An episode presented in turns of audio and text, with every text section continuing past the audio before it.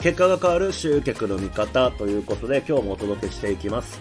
えー、今回のテーマはですね、チャット GPT ですね、チャット GPT。まあもちろんこれちょっとチャット GPT ってね、わかりやすく言ってますけれども、まあその他にもね、いろいろと AI 出てきてますんで、えー、そういった各種、まあなんかコンテンツを作ってくれたりとか、えー、してくれる AI ってたくさん今出てきてますよね。まあそれについてちょっと考えてることがあるので、えー、シェアしようかなっていうふうに思っています。で、きっと、まあ、あなたもね、このチャット GPT とかって盛り上がってるのは目にしていると思うんですよね。きっとこういう界隈で、えー、なんか情報収集してたりとか、メルマガ受け取ったりとか、情報発信者を見ていれば。で、えー、っと、まあ、それでじゃあ自分でどうやって使えるんだろうかとか、なんかもっと簡単にこれ使って楽に稼げんじゃねえかとか、いろんなこと考えてると思うんですけれども、どうですかね、え実際触れてみたりとかしましたかね、えー、まあ僕は結構何個か使ってみまして、で、海外のツールでもね、あの、結構、そのチャット GPT を使ってどうこうっていうようなツールが出てきたりとか、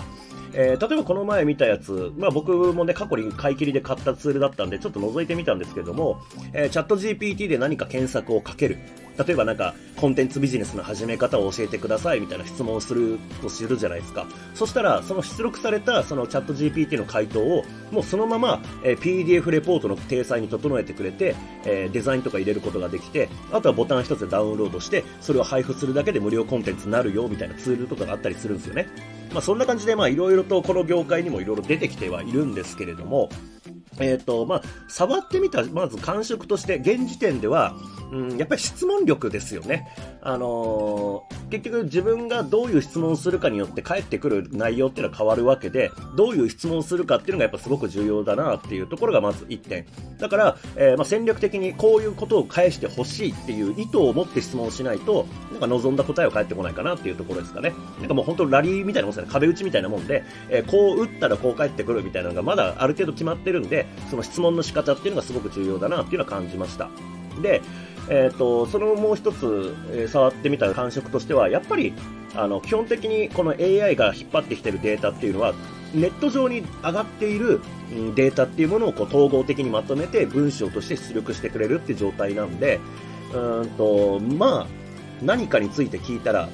まあ、言い回しが細かく違ったりとか、引用元が変わったりとかすることはあるみたいなんですけど、まあ、基本的には誰がしても同じ答えが返ってくるわけですよ。誰が質問しても。例えば僕が、えー、この質問をして、で、またあなたが同じ質問をした時に、まあ、ほとんど同じ回答が返ってくるってことなんですよね。ってなると何が起こるかっていうと、誰、まあ、例えばさっきこの例に出した、なんかね、チャット GPT でこう質問して出力されたやつを PDF レポートにできるみたいな話もありましたけど、あれやると何が起こるかっていうと、みんな同じこと言ってる状態になっちゃうってことなんですよ。みんな同じこと言ってるっていう状態。で、そうなると、これちょっと聞き覚えあると思うんですけど、あの、もうすでにもうね、聞いたことあると思うんですけど、えー、今の時代は、もうなんかコンテンツとか、ノウハウとかで差別化できないから、えー、誰が喋るか、誰が言ってるかっていうのが重要になる。要は人で選ばれるようになるよっていう風なことって聞いたことあると思うんですけど、なんかチャット GPT ってまんまそれじゃないですか？今の現状はね。なんで、なんか同じことみんなまた繰り返してんなっていうのは正直なところなんですよね。じゃあなんでそのノウハウとかね、えそういったものでは差別化できないっていうこう意見を聞いて真に受けて、そうか、これからは自分の個性とかをちゃんと出していかなきゃいけないんだって思ったはずなのに、またチャット GPT で没個性の方に向かうんだろうっていうのはちょっと率直に疑問なんですよね。まあこれって結構歴史は繰り返すみたいなもんで、あの多分もうずっと繰り返すんだと思うんですけどね、この話は、この手の話は。ただまあ現時点、えー、僕の印象としては、え、チャット GPT を使ってコンテンツ作ってそれを配布したりとか、メルマガのコンテンツにしようとか、ブログの記事にしちゃおうとかってする行為っていうのは、没個性そのものだなっていうふうには思います。だからこそ、チャット GPT に対して僕の場合は、チャット GPT でコンテンツを作るんではなくて、チャット GPT についての意見を言うことで、例えばこの音声っていうのは僕の個性をアピールしようとしてるわけですよね。まあこんな感じなんじゃないかなと思います。結局、あの、同じね、質問すれば同じ答えが返ってくるようになってくるんだったら、うん、それこそ差別化って言われるものっていうのが重要になってくるよねっていうのが今後の加速していく流れなんじゃないかなとは思います。えー、とはいえですね、あのー、AI の進歩っていうのはめちゃめちゃ早いじゃないですか。それこそ、あの、チャット GPT 自体も、その、なんか、めちゃめちゃ話題がボーンと上がってきて時から、ちょっとバージョンアップもされてるんですよね。3.5の時話題になって、今4なのかなで、えー、その時にだいぶなんか良くなってるらしいんですよね。精度とか含めて。なので、この進歩というかのスピードっていうのはもう無視もできないし、軽視もできないんですよね。いずれなんか多分、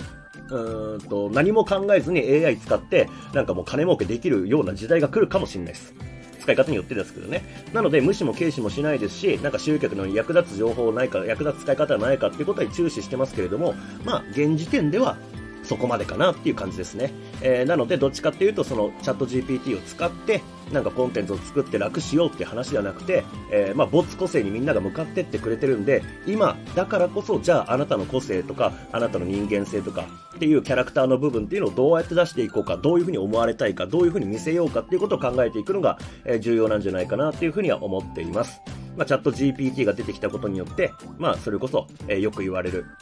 なんかね、もう差別化、えー、そういうところでコンテンツとかではできないから、人で選ばれる。まあ、これが重要になってくるんだと思ってます。じゃあ、えー、ご視聴いただきましてありがとうございました。